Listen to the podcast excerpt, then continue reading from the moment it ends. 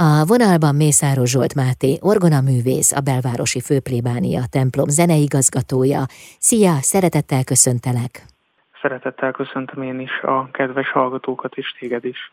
Vasárnap a zeneszerző Liszt kedvenc budapesti templomában várjátok a közönséget. Ugye ez a templom, ez az, ahol éppen te vagy zeneigazgató, a belvárosi főplébánia templom. Itt lesz egy exkluzív ünnepi hangverseny veled és Véglajos képzőművésszel. Hogyan készültök erre az eseményre, mivel várjátok a közönséget? Én már négy éve szervezek hangversenyeket Liszt Ferencnek a születésnapján a zeneszerző kedvenc templomában, és ezek az események mindig az év egyik csúcspontját jelentik számomra, és mindig valamilyen különlegességet igyekszem kitalálni, amelyen keresztül a zeneszerzőnek a személyiségét is közelebb lehet hozni a közönséghez. Az idei évben Véglajos képzőművészt kértem fel, hogy készítsen egy élő digitális homokanimációt az elhangzó műsorhoz. Aha. Ezen a koncerten, amely egyébként kilenc koncertből álló sorozatomnak a záró hangversenye lesz, amelynek keretében Liszt Ferenc összes orgona és harmónium művét megszólaltattam, illetve megszólaltatom. Ennek a keretében most Liszt Ferenc leginkább nagyszabású virtuóz orgonaművei hangzanak el, és ezekhez készült ez az élő digitális animáció. Ez ott készül, azonban nyilvánvalóan előzetesen volt valamiféle próba, nem?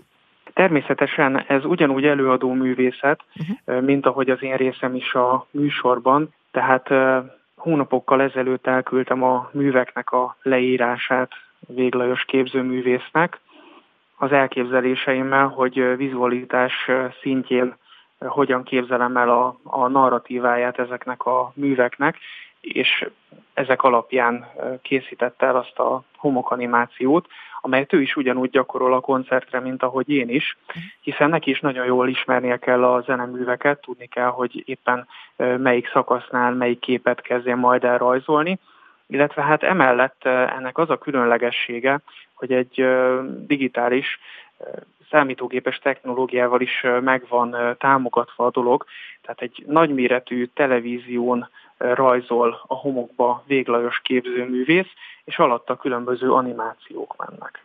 Mi lesz repertoárom vasárnap este?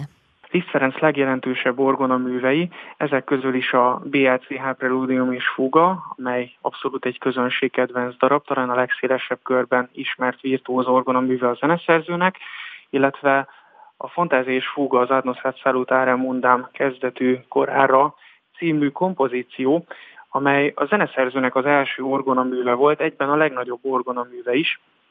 Liszt Ferenc korábban ezt 45 perc alatt játszották el, természetesen azóta felgyorsult az élet, ezért a tempók is gyorsultak, de azért ma is egy 35 perc körül van ennek a műnek a hosszúsága. Ebben a kompozícióban alkalmazta először a virtuóz zongora technikáját orgonára, illetve használta úgy az orgonát, mint egy szimfonikus zenekart. Ugyanabban az időszakban keletkezett ez a kompozíció a Weimári években, amikor egyébként a szimfonikus költeményeit, a nagy zenekari műveit is komponálta Liszt Ferenc, és hangvételében leginkább ezekhez áll közel, gondolkodásmódban is, szerkesztésmódban is, annak ellenére, hogy ez egy orgonamű. Liszt Ferenc korában ez egy nagyon forradalmi erejű kompozíció volt, amit természetesen csak nagyon kevesen tudtak eljátszani, hiszen, ahogy említettem, virtuóz zongora technikáját is alkalmazta orgonára, és hát Liszt Ferencről tudjuk, hogy egy olyan egyedülálló technikával rendelkezett, amely a saját korában példátlan volt, és nemzetközi szinten mindenhol lenyűgözte mind a szakmabelieket, mind a közönséget. Természetesen abban az időszakban nem ez volt az alapvető technikai felkészültségi szintje az orgona művészeknek, emiatt nagyon kevesen tudták csak eljátszani. Ezek közül az egyik híres előadó az Alexander Winterberger volt, Liszt Ferenc tanítványa, és egy nagyon híres előadás is kötődik az ő nevéhez. Ez 1855-ben történt, a Merzeburgi Dóm orgonalvatója, ahová Friedrich Ladegast orgonaépítő Türingi a legnagyobb orgonáját megépítette.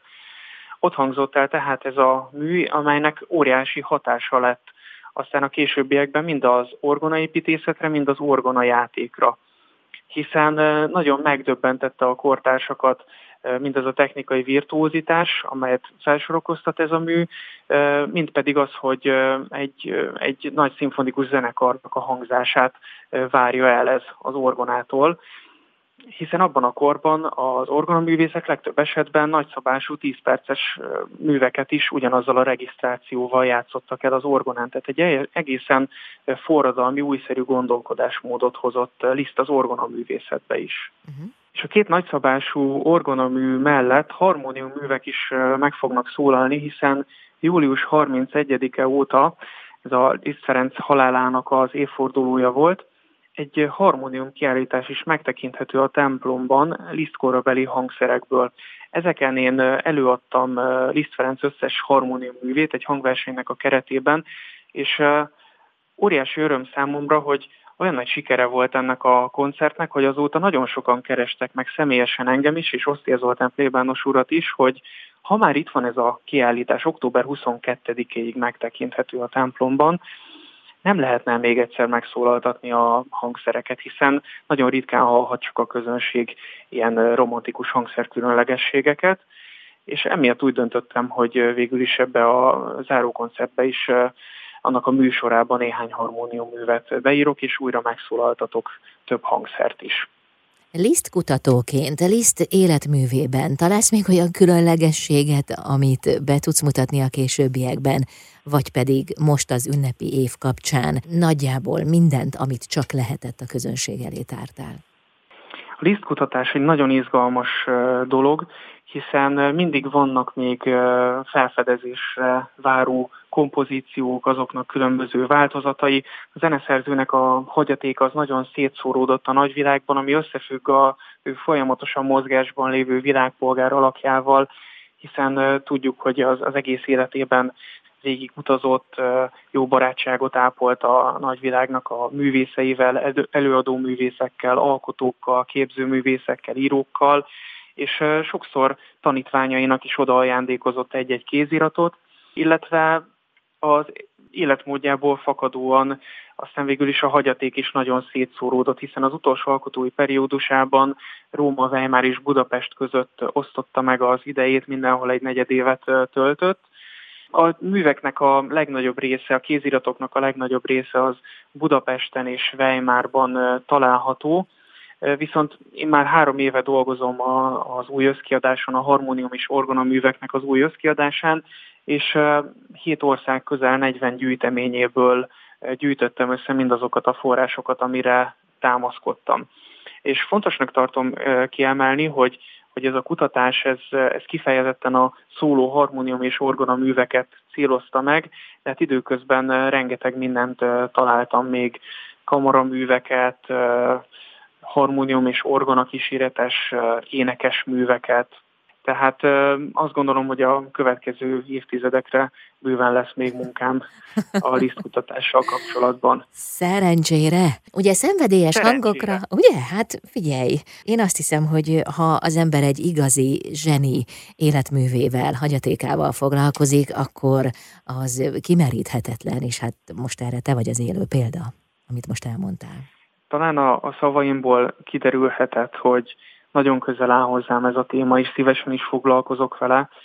Mindig, amikor kérdeznek fiatalabbak, akik szeretnének kutatómunkába belefogni, hogy milyen témát érdemes választani, azt szoktam mondani, hogy csak olyat, amit szeret, és amivel szívesen foglalkozik, hiszen az, az elmúlt három évben ugye a magyar Művészeti Akadémia ösztöndíjának a keretében foglalkoztam ezzel, de tulajdonképpen már 2016 óta dolgozom ezen az összkiadáson, ami most már reményeim szerint néhány éven belül nyomtatásban is meg fog jelenni, hiszen egy óriási anyagról beszélünk, közel 70 kompozícióról van szó, hogyha figyelembe vesszük a harmóniumműveket, orgonaműveket és azoknak a különböző változatait, tehát több ezer munkaórán van már. Egy, egy ideig vezet benne. Egy ideig vezettem egy Excel táblát is, hogy melyik nap hány órát foglalkozom ezzel, de de aztán egy idő után már, már, már nem folytattam, mert tényleg, tényleg óriási szám az, ami kijött, és természetesen csak akkor fektet valaki egy munkába ennyi időt és, és energiát, vagy akkor érdemes, hogyha azt szereti is.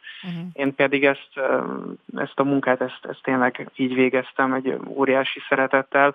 Liszt Ferenc számomra kicsit most már olyan, mint hogyha egy családtag lenne, hiszen nem csak a műveivel foglalkoztam, hanem a kutatáson keresztül mindig a műveknek a keletkezés történetével, Liszt Ferencnek a, az életével, és rengeteg dolgot fedeztem fel, és örülök, hogy lehetőségem volt megszervezni ezt a kilenc koncertből álló sorozatot, hiszen ezek tematikus koncertek voltak, és, és minden hangverseny tematikáján keresztül azért betekintést engedett Liszt Ferenc életművébe ez a sorozat, és úgy érzem, hogy sikerült a közönséghez is közelebb hozni Liszt Ferencnek magát a, a személyét is. Úgyhogy kérdésedre válaszolva, most igyekeztem a teljesség igényével megvalósítani ezt a sorozatot, hogy ténylegesen az összes szóló, orgona és harmóniummű elhangozzon, de hát rengeteg felfedezni való van még, mm. úgyhogy egészen biztosan a, a jövő is tartogat majd újdonságokat, mm. mind számomra, mind pedig a koncertlátogató közönség számára, akik nyomon követik a hangversenyeimet. Hát csak szenvedélyes kutatómunkával lehet mindezt megvalósítani, amit te létrehoztál. Ráadásul el ne felejtsük, ez az utolsó alkalom, amikor megtekinthető lesz még a helyszínen a Liszt korabeli hangszer különlegességeket bemutató nyáron megnyílt kiállítás. Igen, és ez sem olyan evidens dolog, hiszen tudomásom szerint Magyarországon először én játszottam el a harmónium műveit a zeneszerzőnek eredeti korabeli hangszereken. A harmónium az most reneszánszát éri egyébként Európa szerte, de az elmúlt 50-60 évben kiment a divatból. Egyszerűen a második világháborút követően volt egy olyan paradigmaváltás, amelynek következtében kiment a divatból, nagyon sok gyárat lebombáztak, vagy államosítottak, és másfajta munkára kellett, hogy, hogy átálljanak. Tehát ennek következtében csak azok a hangszerek vannak ma már, amik ránk maradtak a régi korokból, a 19.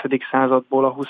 század első feléből, és nekem egy nagyon fontos célkitűzésem az is, hogy ezt a hangszert népszerűsítsem, illetve egyébként egy, egy másik kutatómunka természetesen az összkiadáshoz is kapcsolódik, de a doktori disszertációmat azt Liszt Ferenc és a Harmónium címmel írom, tehát ez is egy különösen kedves téma számomra. Fontosnak tartottam tehát, hogy ezeket a hangszereket megmutassuk a közönségnek egy kiállítás keretében is, illetve hogy Liszt Ferencnek a műveit ezeken a korabeli hangszereken szólaltassam meg, hiszen a közönség így ugyanazt a hangzás élményt tapasztalhatta meg, amely a 19. század nagy zeneszerzőit is inspirálta. Köszönöm szépen, sok látogatót kívánok vasárnap a különleges, exkluzív ünnepi hangversenyen, amely lezár egy sorozatot. Köszönöm. Köszönöm szépen. Mészáros Zsolt Máté orgonaművész volt a vendégem, a belvárosi főplébánia templom zeneigazgatója itt az Intermedzóban.